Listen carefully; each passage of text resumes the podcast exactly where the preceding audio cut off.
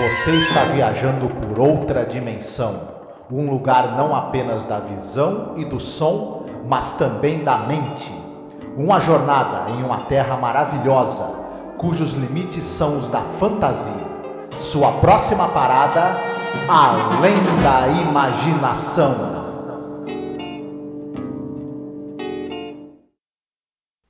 Colonel Hawthorne, Mr. Hughes, Mrs. Langsford. It's Raiden, isn't it? Aren't you Paul Raiden? You have an excellent memory, Reverend. And you, Colonel, do you recognize me? I believe I do. Served under me once, didn't you, Raiden? I did indeed. Second Lieutenant Infantry Regiment under your command, Africa, 1942. I recall it vaguely. But then again, you didn't court-martial all of them, did you, Colonel? That distinction you reserved for me. Ah, yes. Mm, I do recall. But what a wretched host I am. Neglect the lady present. Mrs. Langsford, do you recall who I am? Of course I do, Paul. I taught you in high school. I don't forget my students. Oh, sometimes the names and the faces get confused, but if I prod my memory, I usually can connect a name and a face. And in your case, a character. Olá, ouvinte, seja bem-vindo a mais um episódio sobre a série clássica Além da Imaginação. Eu sou a Angélica. E eu sou o Marcos. E hoje nós iremos falar sobre o episódio número 82 no geral da série, episódio número 17 da terceira temporada, que é One More Paul Beater. Qual seria a tradução desse título, Marcos? Não tem uma tradução exata, porque essa palavra pallbearer nós não temos em português.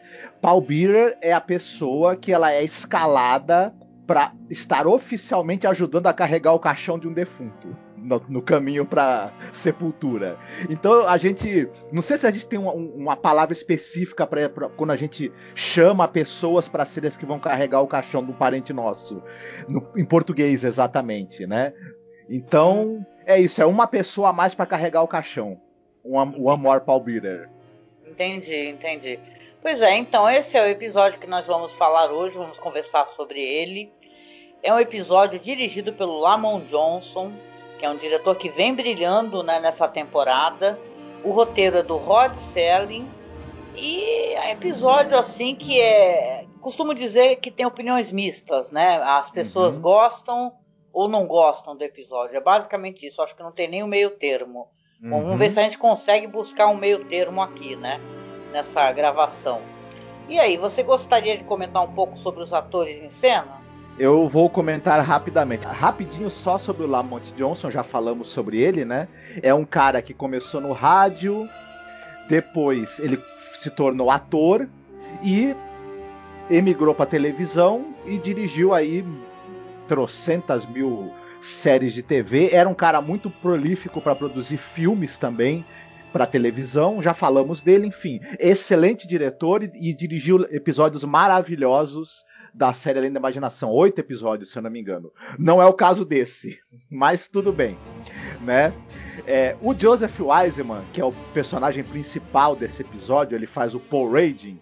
Ele fez uma série de coisas na vida, mas se ele há de ser lembrado por alguma coisa, é que ele é o vilão do primeiro filme do James Bond, do satânico Doutor No. Ele é o Doutor No. Né? Ah, então, que inclusive o filme é desse mesmo ano de 62 em que a série, que esse episódio da série foi ao ar. Então, é, o pessoal vai lembrar dele por aí. A Catherine Squire, que faz a Mrs. Langsford, que é a professora, que foi professora do personagem do Paul Radin, né? E que dava, que, que para quem ele dava muito trabalho quando ele era aluno dela, ela era uma atriz de televisão e ela é, participou durante sete temporadas de uma série muito longa chamada The Doctors, Os Médicos. Hum que era uma série que falava, por incrível que pareça, sobre o dia a dia de um hospital. né? o James Pritchett era, era um ator que ele fazia o, ali o cara que comandava o hospital, né? O médico que comandava esse hospital. A série teve 20 temporadas e ela participou de 7 temporadas. Ela era uma coadjuvante assim de série de TV. Enfim, participou de, de inúmeras aí. Uhum. O Trevor Bardet, que faz o Coronel Hawthorne, e o Cage Clark, que faz o Reverendo Hughes, é, os, o, o, os dois eram atores coadjuvantes de séries de TV.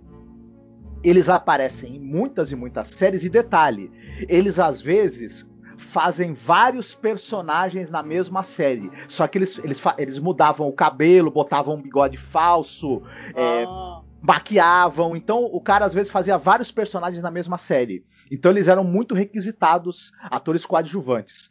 É, o Trevor Bardet, ele tem uma, uma. que faz o coronel, ele tem uma especificidade. Ele começou nos anos 30 e ele era um cara muito. uma carinha muito fácil nos seriados de, de, de faroeste e de aventura que, que apareceu no cinema antes do filme principal. Então ele fez milhares de vilões nesses seriados de cinema, né? Uhum. E, enfim, ele era uma carinha muito fácil. Ele foi e ele, e ele é um dos caras que tem o maior número de participações como vilões em filmes e em seriados de, de cinema de aventura, faroeste, ficção, enfim. E já nos anos 50, é, migrou para televisão e ele apareceu em tudo que é série policial e de faroeste que você possa imaginar, em todas, né? E às vezes, como eu te falei, ele fazia às vezes vários personagens em vários episódios diferentes né? Enfim, então é basicamente isso que eu tenho a falar do nosso querido elenco desse episódio. Ah, legal. Pois é, então esse episódio ele conversa, né? Porque parece que é a temática da temporada, né? Com o episódio The Shelter, do qual nós já conversamos. É, conversa também com Midnight Sun, né? Porque você vai ter a questão é, é, nuclear, né? E tal, a questão de apocalipse. Então, ele tem essa temática, né? Para quem está escutando a gente aqui, quiser que a gente fale um pouco sobre essa época, a gente conversou mais nesse episódio de Shelter, tá? Então não vou me repetir de coisas que eu já né, havia falado anteriormente, questões da, da, contenda entre Estados Unidos e Rússia, etc, né? Tava uma efervescência esse ano.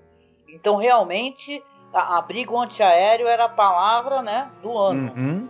Então você vai ter isso nesse episódio também tá? E é claro, como eu falei, é um episódio que é que algumas pessoas gostam, as pessoas não gostam. Eu, eu, o cara que eu sempre leio textos lá, que é do The Twilight Zone Vortex, esse é um dos episódios que ele não gosta. Eu também não. Eu, veja bem, eu, até colocando a minha opinião aqui, eu não acho que é um episódio tão ruim assim, né? Tem episódios piores. Eu, pelo menos, lembro da primeira temporada tranquilamente. Aquele último episódio da temporada, que aquilo para mim foi horroroso, né? Que eu comentei, né? Episódio escrito pelo Richard Matheson esse daqui é um episódio do Rod Serling e o pessoal fala que é meio problemático a questão de desenvolvimento dos personagens, ou, ou que são personagens um tanto quanto antipáticos, né? É, o próprio personagem em si, que seria o protagonista, ele tem motivações assim que não são é, é, justas, né? Quando ele conversa com as pessoas que ele julga, né? Que são pessoas ruins, né? Até a própria questão de doença mental, tem gente que não gosta muito disso, de como é, é colocada no episódio no final, mas nós chegaremos lá, né? Uhum. Hoje é a tua vez de fazer a sinopse, né? Então você faz a sinopse pra gente, que aí a gente dá prosseguimento aqui para poder comentar outras coisas. Uhum. Muito bem. A gente é apresentado para esse cara, o Paul Radin. Ele é um milionário, evidentemente, uma pessoa muito rica e ele apresenta pra gente um plano que ele vai simular através de é, imagens projetadas numa gigantesca tela, através de efeitos sonoros em caixas de som que estão escondidas ali. Ele, ele construiu um abrigo né, atômico para poder fugir de um eventual ataque nuclear. A gente está aí, né? No, novo momento de tensão, como você mesma já tinha lembrado, entre Estados Unidos e União Soviética e, a, e o medo da guerra atômica está de novo de pé, né? Só que ele pretende usar esse abrigo e, e nele simular um ataque atômico que teria destruído o mundo lá fora. Por quê? Ele convida três pessoas que foram pessoas do passado mais recente dele ou mais antigo. Ele convida uma professora de escola que foi professora dele na escola. Ele convida um reverendo da igreja que ele frequentava e um comandante. Um, não lembro se o cara é general, é, que foi comandante dele durante a guerra. E... É o Coronel Hawthorne. Isso, Coronel Hawthorne. É, essas três pessoas, na cabeça do Paul Radin, ele, elas, elas o ofenderam, humilharam de alguma maneira, e ele pretende se vingar delas é, usando toda essa coisa dessa simulação do ataque atômico. Como é que vai ser isso? Como é que ele vai usar isso para se vingar dessas pessoas ou para fazê-las admitir que elas o trataram mal? Vamos descobrir isso no episódio, né? Uhum. Pois é, o Paul Radin, né, ele é um personagem muito pequeno. É essa palavra que me vem à, à cabeça, assim, porque você, no, todos nós, né, né, no, percurso de nossas vidas, a gente cometeu erros, né? Ou pessoas foram injustas com a gente. Claro que existem graus e graus de injustiça, né? Tem, é, tem coisas muito traumáticas, né? Que eu não, não prefiro nem mencionar aqui para não dar gatilho, né? Mas a questão é que ele é um cara que ele sofreu humilhação, que ele levou isso para a vida, né? Até a vida adulta, e se transformou num cara riquíssimo, né? Porque ele cria esse abrigo antiaéreo com um monte de efeitos sonoros e falsas mensagens de rádio, televisões e tal. E ele quer, como você falou, obrigar essas pessoas, confrontá-las e obrigar essas pessoas a admitirem que elas fizeram mal a ele. Só que isso é interessante, claro, você já logo de cara você percebe que ele não é um personagem muito simpático, não dá pra, ir com a cara dele. Aí vão ter os três personagens. A professora, né, ele fala para ela que ela o humilhou porque humilhou na frente de toda a sala de aula. Aí ela recorda a ele que ela fez isso porque ele estava fazendo prova, colocando, é, respondendo questões incorretamente. E aí depois ele pegou quando percebeu que estava errando, ele pegou a prova do amiguinho e fez a troca, né? Uhum. Pegou a prova dele, colocou na, na carteira do amiguinho e ela viu isso, aí sim, ela achou que era justo humilhá-lo. Ok, isso é questionável, realmente eu, acho, eu não sei se deve fazer isso com uma criança. Ponto 1, um, né? Aí vem o ponto 2. Aí tem a questão do coronel, né? Do coronel Houghton, né? Que ele diz que é, ele levou o, o Paul Radin à corte marcial porque ele não obedeceu uma ordem dele e devido a ele não obedecer colocou várias né, vidas em perigo. Então ele acabou, na verdade ele até fala, né? Ele fala assim, é por mim você deveria ter sido fuzilado, né? Uhum. Porque você colocou as vidas em perigo, né? eu acho que na verdade ele fala que muitas, muitas, muitos soldados na verdade morreram mesmo, né?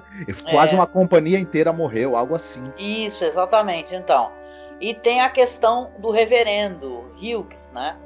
Que aí no caso, quando ele fala pro reverendo, ele fala assim, ó, você é, também me fez passar vergonha em frente à nossa comunidade religiosa, em frente à nossa comunidade civil, né, todo. Aí ele fala, ó, o que você fez com essa moça, que ele diz que ele engravidou, né, uma jovem e ela acabou se suicidando, né, porque hum, ele a hum. abandonou. Hum. Então você vê que são, veja bem, o Paul Rudd é um personagem é, detestável, né? Ainda mais depois se tornou multimilionário e você sabe que, né, tem aquele ditado que não existe ninguém com tantos milhões que seja uma pessoa boa. Então tu já sabe que o Paul Rudd boa coisa não é mesmo, né? Não era só nem no passado, no presente também, né? Então, quer dizer que o, aí, esse episódio é cheio de plot twists, né, Marcos? Porque você vai ter essas questões e ele, o, a intenção dele é, é de uma torpeza, porque o que, que ele quer fazer? Ele quer mostrar para as pessoas, né? Porque é o que se fala no momento, essa questão de ataques e tal, é, ataques com bomba. E ele fala, olha, eu fiz aqui esse bunker e vocês estão seguros comigo aqui no bunker. Só que tem uma coisa: vocês vão ter que me pedir desculpa pelo que vocês fizeram para mim. E os três personagens não têm a menor intenção de pedir desculpa. A primeira coisa que eles pensam imediatamente é poder passar esses últimos minutos ao lado dos seus familiares. Né? A, a, a, professora ao lado do seu marido, o reverendo ao lado da esposa, ter a mesma coisa o, o coronel. Então você vê que realmente a, aquela intenção dele, que ele tinha de poder é, falar assim: olha, a pessoa, por exemplo, aceitar, falar assim: ah, não vou ficar contigo aqui, eu te peço perdão, qualquer coisa. Então ele já quebrou a cara logo aí, né? Uhum. Ele, as pessoas não têm a menor intenção de, de ficar com o Paul Raging, preferem morrer com seus familiares do que ficar com ele. Sim. Eu, eu, eu admito para você que eu não gostei muito desse episódio, mas tem os motivos. É, eu acho, em primeiro lugar, ele é interessante no momento em que ele tenta delinear essa coisa de uma personalidade narcisista, que é o Paul Radin. Realmente, ele é um cara que lembra, né, de uma humilhação que ele sofreu de uma professora 20 anos antes, né? E, uma, e assim, não foi, foi uma humilhação pontual. Ela, vamos dizer, teve uma reação ruim, que talvez ela não devesse ter tido daquela maneira, mas porque ele estava colando numa prova, enfim, algo que. Não, quis culpar o amiguinho, né? Isso. É, exatamente. O problema dela foi, foi ela percebeu um traço de caráter ruim nele e ela achou que ela tinha que ser super enérgica e acabou, né? A gente pode até questionar se. se... Usar isso como exemplo, né? Colocar é, na frente da sala de aula. Isso. Assim. Co coisas que na verdade eram normais da educação daquela época, inclusive. As professoras faziam isso. Não era nem dizer que ela era uma professora pior do que as outras ou diferente. Enfim, é, já o que acontece depois em relação ao, ao, a ele na guerra, que causou a morte de pessoas, e também a coisa que o reverendo né, Hughes fala, que ele teria engravidado e abandonado uma moça e levado ela ao suicídio, isso já é muito mais grave, óbvio, é. né? E ele não conseguir perceber o erro dele, a gente acreditando que o que, que, que, o que essas pessoas estão falando sobre ele é verdade. A gente tende a acreditar, claro, né? São erros muito graves, os quais ele não só não assume, como põe a culpa em outros. Então, nesse ponto, é muito bem delineado o que, que é uma, uma, uma personalidade narcisista extrema, né? É... E vitimista, né, também. Vitimista. É, ele se enxerga como uma vítima, quando na uhum. verdade ele é algoz em algumas situações, né? Em algumas Isso. não, né? Em todas, né? Uhum. Pelo menos acho que ele delimitou ali, né? Sim, e nisso ele é, o episódio ele é muito bem, é, ele é muito feliz. Mas tem uma coisa, o Rod Selling ele é um cara que ele escrevia diálogos muito. A gente hoje tem um exemplo famoso que é aquele roteirista Aaron Sorkin, né?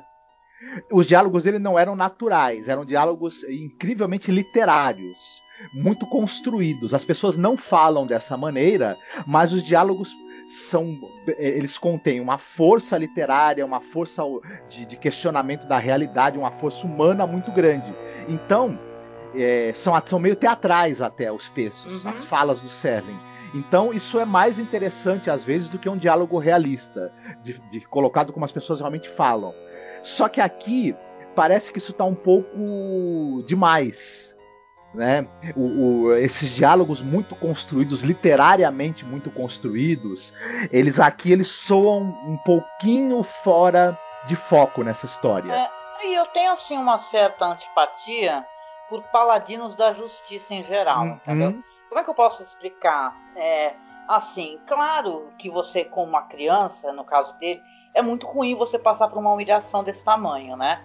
Essa mulher, ela, ela poderia ter falado, olha, foi importante naquele momento. Eu, eu posso ter agido de maneira exagerada com você, peço perdão, né? Mas a, eu achei que era importante mostrar para você e mostrar para outras, outras crianças que isso é uma coisa inadmissível, né? Agora a questão da guerra, por exemplo, quando ele desobedece uma ordem, outras pessoas morrem, aí é uma coisa um pouco mais séria, né? Uhum. Bem mais séria, né? E a questão da moça que se, se suicida, então nem se fala, né? Ele uhum. não para um segundo, na verdade, para refletir nada do que ele fez. Ele passou a vida inteira querendo se vingar dessas pessoas, né? E vai depois mostrar para frente que tem uma quebra, né, da personalidade dele devido a isso.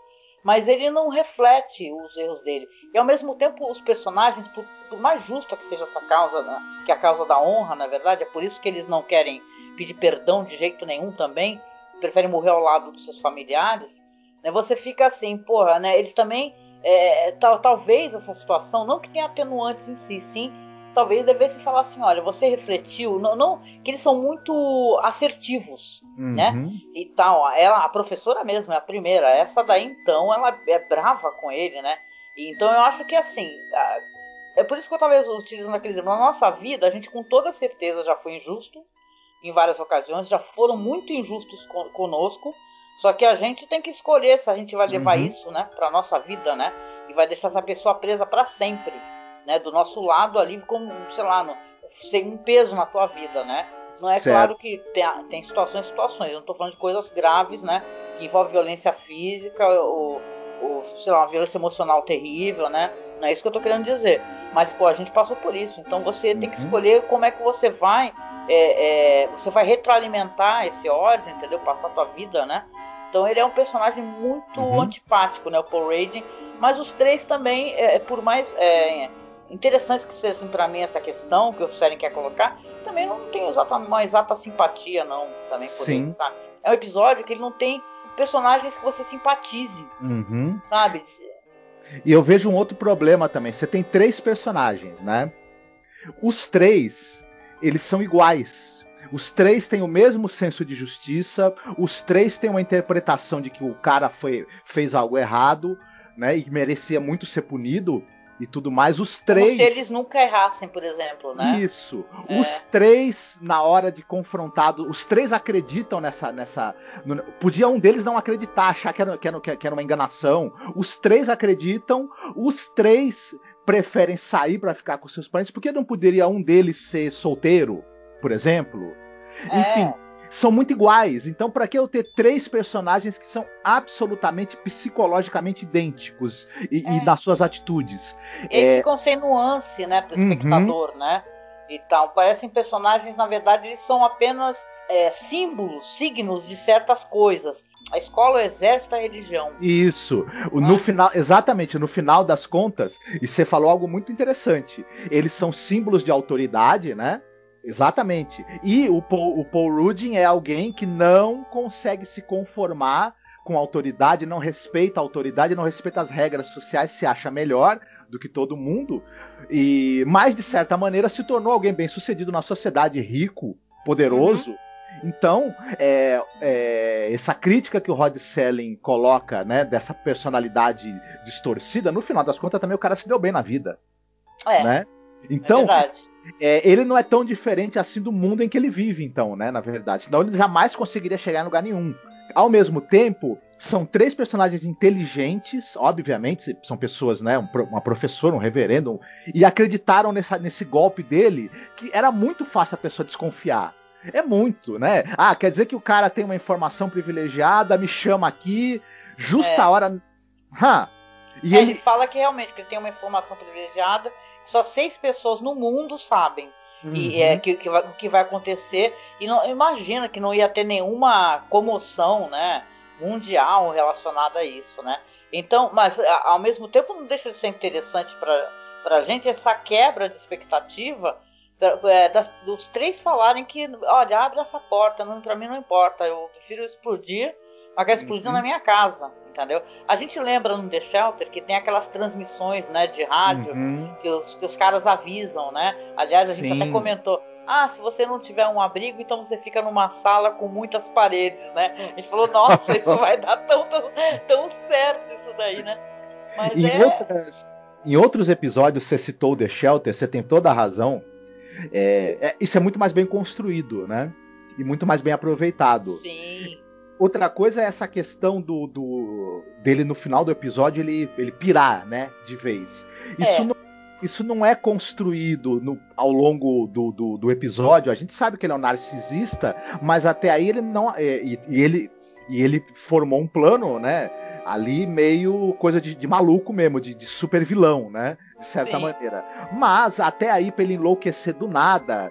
E a gente ainda, ainda tem esses plot twists um em cima do outro, né?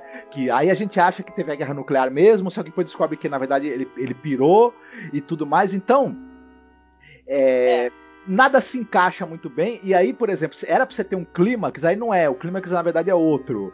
É, enfim, pra mim. é, ele funcionou. é cheio de plot twist o episódio, mas a gente não teve, é, é, como você falou, uma uma impressão que esse cara era um cara que tinha problemas assim psicológicos nesse nível, então parecia um rico narcisista que é quase, né, Uhum. é uma coisa vem junto com a outra normalmente, né? Mas você não, você não imagina que alguém, porque essa que esse que é o desfecho do episódio, que as pessoas vão embora e ele fica revoltado, né? E aí começa realmente a tocar a vai tocar aquele áudio, aparece a bomba, aquela aquela imagem da bomba, né, que tá é uma coisa assim que aparece a cidade a bomba e desaparece a cidade inteira, é até um negócio assim, né? Como se, como se fosse uma coisa imediata, né? E é, aí ele resolve subir, e quando ele sobe, né, ele vê que realmente está tudo destruído, como no Time Enough at Last, né, que você vê tudo destruído, tudo destroçado. E ele começa a gritar e gritar e gritar. E aí depois vai ter outro plot twist, né? Porque é esse episódio, esse episódio é M Night Shyamalan na, na veia, né? aí vai ter outro e, você vai ver que na verdade ele tá em Nova York, as pessoas andando na rua, caminhando, o motorista dele tá lá olhando, ele tentando entender o que tá acontecendo. E ele tá gritando loucamente, ele não escuta as pessoas uhum. falando com ele, perguntando o que acontece, o motorista que toca nele fala: que, que houve, senhor Raiden? O que, que houve? Aí até manda as pessoas andarem, saem, saem, andem pra lá. E tal, ele continua gritando, se imaginando uhum. sozinho. Então Sim. ele criou um universo onde, na verdade, ele é uma vítima uhum. eterna, né? Ele é uma Sim. vítima da situação. Entendeu? Ele, ele então criou um, um, uma realidade onde ele é a vítima, está só. Né? Então, uhum. eu, mas eu, eu não sei se eu me sinto confortável com esse final também, porque apesar de ser um episódio interessante e ter umas atuações legais, assim, me parece meio, sabe, quando assim, ah, tem que falar de, de tem que ter reviravolta, tem que ter bomba nuclear, tem que ter abrigo nuclear, então vou ter que tocar esses Sim. tópicos aqui, Sim. entendeu? Hum. Parece que o Rod Selling no final, ele também quis punir o cara, né? O roteirista. Isso, tem um tom é? moralista, Sim. né? O episódio. E e tem essa coisa, ele, ele começa com um comportamento é, meio é, de sociopata antissocial e termina com dissociação da personalidade, né, que é uma coisa mais para esquizofrenia, enfim. Essas Sim. duas coisas podem andar juntas, mas não necessariamente, né? Uhum. E, então é a, até na, quando você vai delineado a, a, a, a, as, as, patologias desse cara é uma coisa que fica meio em conflito. Você não sabe exatamente onde, onde o cara quer chegar, né? É, com esse personagem. Então tem todas essas que pequenas questões ali que quando são juntas, elas acabam ficando meio problemáticas. Agora, a gente não, não falou ainda da direção, por outro lado, a direção ela, ela tenta, né? Apesar do, do, desses problemas, acho, do roteiro, ela tenta ser segura. O cara tenta é, construir essa tensão, tenta construir esse antagonismo entre os personagens, é, é. faz um bom uso dos cenários. O Lamont Johnson é um diretor muito, muito habilidoso, né? Então, uhum. dentro do que era o papel dele, eu acho que ele cumpriu muito bem, né? E a narração do Selling no final, então, hein? É assim, senhor Paul Rading, um traficante de fantasia que se senta nos escombros da sua própria criação e imagina que é o último homem na Terra condenado à perdição da solidão indizível porque uma piada se transformou em pesadelo. Uhum. Senhor Paul Rading, portador do caixão em um funeral que ele mesmo fabricou em Além da Imaginação. Então você, é, sabe, é um episódio assim que eles. Como é que eu posso. Ele tem elementos interessantes, mas parece que eles não funcionam, né? Devido a questões assim, de um pensamento um tanto quanto. Não, não maleável em relação a certas questões e detalhe, eu não tô falando isso nem defendendo o que, que esse personagem fez, né? Mas não tem nuance esses outros personagens. E o Selling é muito bom de colocar personagens com nuance, pô. A gente já falou de episódios aqui incríveis, né? Onde você pode ter um personagem que faz uma coisa errada e ele mesmo revê a situação, né? E reflete no que, que ele pode fazer para melhorar quanto ser humano. Né? Esse personagem ele já está condenado desde o começo né? Uhum. E julgado já foi condenado no tribunal de além da imaginação, né? Isso. Não, e é engraçado ele, ele cair na própria é, fantasia que ele criou para enganar os outros, né? Uhum. É, isso é meio assim. É, a gente, o episódio todo a gente, a gente, a gente é apresentado para a ideia que ele inventou essa mentira, que ele obviamente não acredita nela de jeito nenhum, né?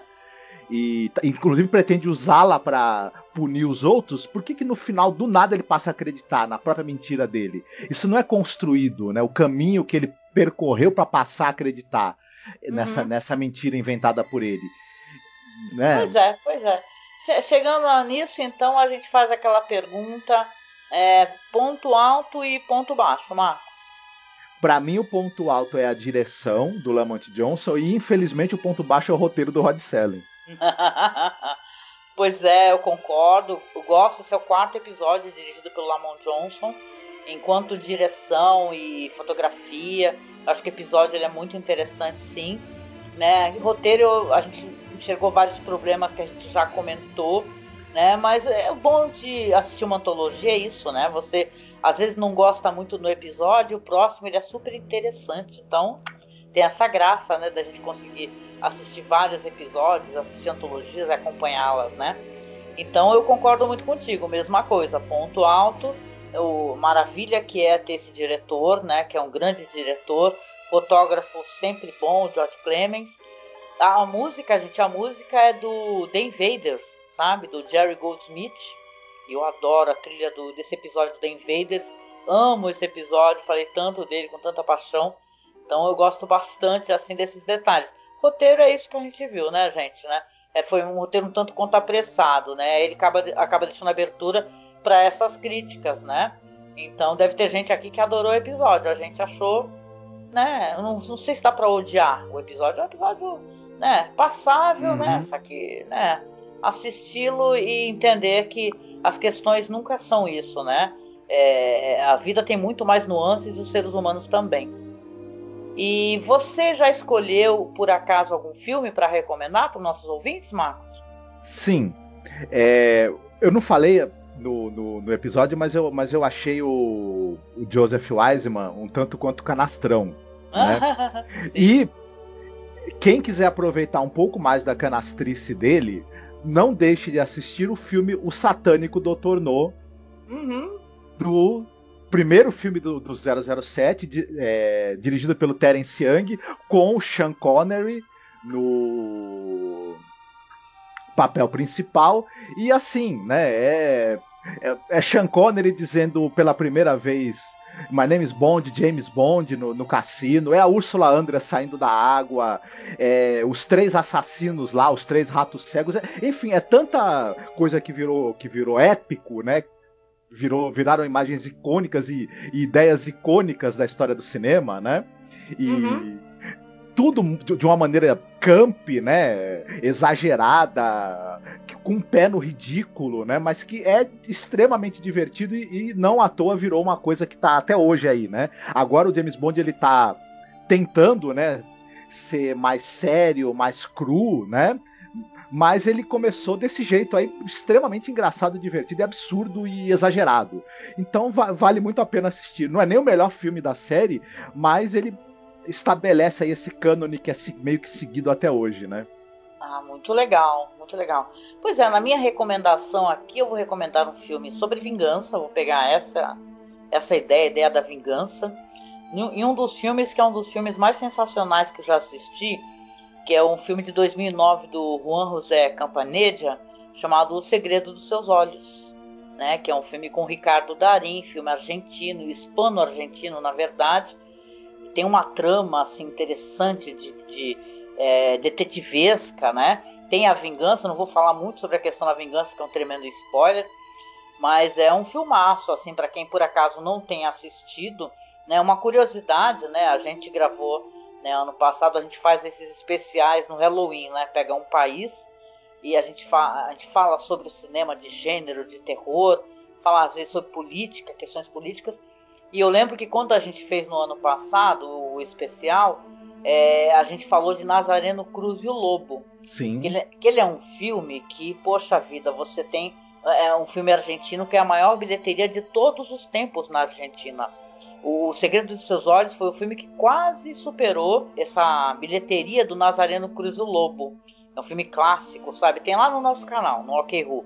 Eu coloquei com legendas. Então é um filmaço, gente. Ricardo Darim tá incrível. É, sabe, todo o elenco. A Soledad uhum. Villamil, Pablo Rago, Javier Godino.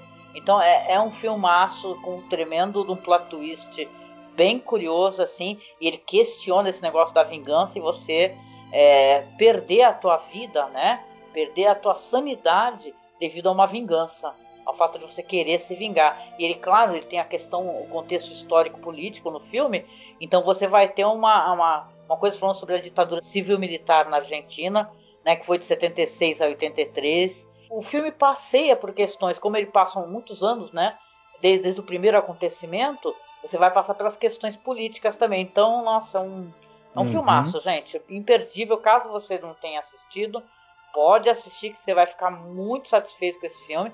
E se você assistiu, reassista. Que é muito interessante você ver é, coisas que acontecem e como é, a história se repete, sabe? Questões de autoritarismo, de ditadura, né? É, signos da ditadura, a ascensão de um país a uma ditadura. Então é bem legal esse filme. Olha, esse filme é absolutamente maravilhoso. Eu concordo com você. Quem ainda não viu, corra, se desse presente de assistir essa obra-prima que é O Segredo dos Seus Olhos. Ele é um exemplo do que é você ter perfeito domínio da gramática de um gênero, que é o suspense policial, e ainda trazer elementos da cultura do seu país, a Argentina, no caso, né? Uhum. É maravilhoso. Nossa. Sim. Nossa. Ah, e se você quiser uma recomendação, né? Porque foi tão bom gravar esse podcast escuta o nosso podcast sobre cinema de gênero da Argentina, que a gente falou muito de questão política, porque lá o cinema está muito ligado a essa questão política, sendo de terror, sabe? E isso é muito interessante de assistir, né? Então escute, eu vou deixar o link aqui na publicação, aqui no YouTube ou aqui no site. Acho que você vai gostar do nosso bate-papo. Foi um papo muito bom. Eu, você e o Douglas do Podcast, nosso amigaço e o nosso parceiro de gravação, né, Marcos? Uhum. Sim, com certeza. Não deixe de escutar que você vai gostar. Muito bom. E aí, tu escolheu música para tocar no final? Escolhi. Tem uma música. Eu vou de. Eu, olha, eu, eu, eu, vou de Bob Dylan de novo. Né? Tem uma música do Bob Dylan famosa que ela tem a ver com narcisismo, o narcisista que quebra a cara e, e, e tá no alto, depois tá lá, tá lá no, no, no, chão devido aos seus erros, aos seus vícios e à sua é, falta de noção, que é a, a Like a Rolling Stone. Né? Mas eu não gostaria de torturar os nossos ouvintes com a música cantada pelo Bob Dylan, porque ele é um grande compositor, mas é um cantor muito questionável, né? Tu é um dos maiores fãs do Bob Dylan que não gosta de escutar o Bob Dylan cantar, né? é, essa música foi regravada pelos Rolling Stones e eu acho que ficou bem bacana é, na versão deles, assim, então é, é, o que eu gostaria de, de tocar no final. Ah, muito legal. Beleza, então vocês vão escutar no finalzinho. Lembrando que a música sempre vai tocar no MP3, tá? Lá no nosso site você acessa masmorracine.com.br e aí vai no finalzinho do áudio vai tocar a música completa. No YouTube a gente sempre, né, é, fala sobre a música, mas você vai ter que ir lá para poder escutar, tá bom? E chegando ao finalzinho aqui, claro, a gente sempre agradece você permitir que lhe façamos companhia, né? Numa época como essa, onde a gente precisa de entretenimento, precisa assistir outras coisas, para a gente também, né?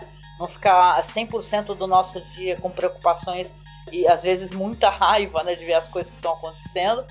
Então a gente agradece, é bom estar com vocês aqui fazer a revisão sobre a série clássica Além da Imaginação.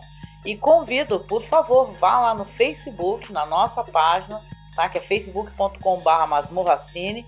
Curta a nossa página, siga a gente.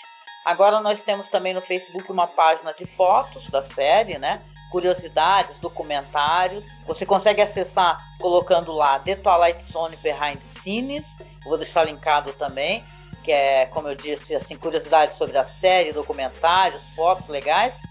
Temos também o nosso perfil no Twitter, tá? Que é arroba masmorra. No Instagram, que nós temos o nosso amigo William Funchal, dando a maior força pra gente, colocando vídeos interessantes, fotinhas. Obrigada, William. Beijo para você. Não deixe de seguir, tá? É arroba masmorracine no Instagram. E também temos o nosso perfil de colaboração. Você, se você quiser colaborar com a gente para que a gente possa continuar a manter o nosso trabalho, falar sobre a série clássica, continuar tratando sobre cinema alternativo, underground, que é o que a gente sempre tratou, né? Cinema clássico também nós gostamos. Acesse o Padrim ou colabore aí, que você pode nos ajudar. Você doa qualquer valor, 5, 10, 15, 20 reais, nos ajuda para que a gente né, consiga manter o site no ar, servidor no ar, compra, comprar equipamento, tá? E a gente vem chegando aqui no final, né? Quer deixar alguma mensagem, Marcos? Uhum.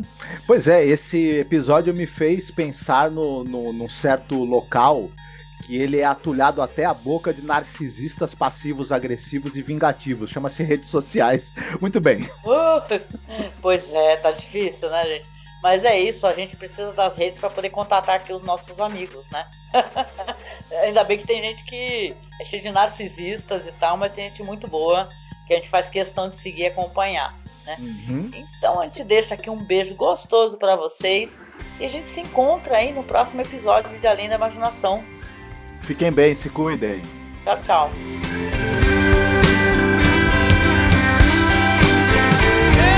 Once upon a time you dress so fine Through the bumps of and you climb And then you yeah, people call, send me where I die, you're bound to fall. They thought that they were just uh, kidding you. You used to laugh about everybody that was hanging out, and now you don't walk so proud.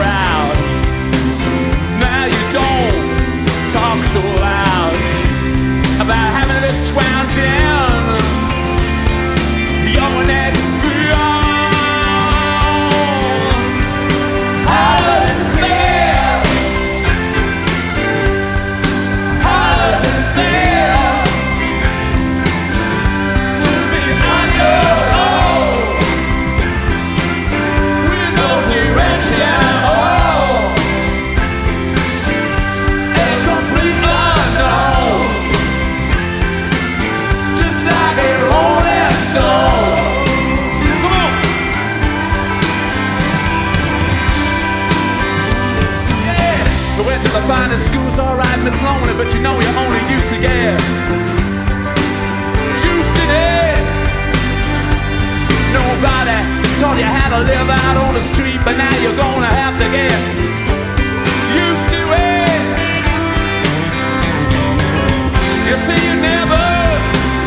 compromise with a mystery and at you your that he's not selling any alibis as you stare into the vacuum of his eyes and I say, Do you want to?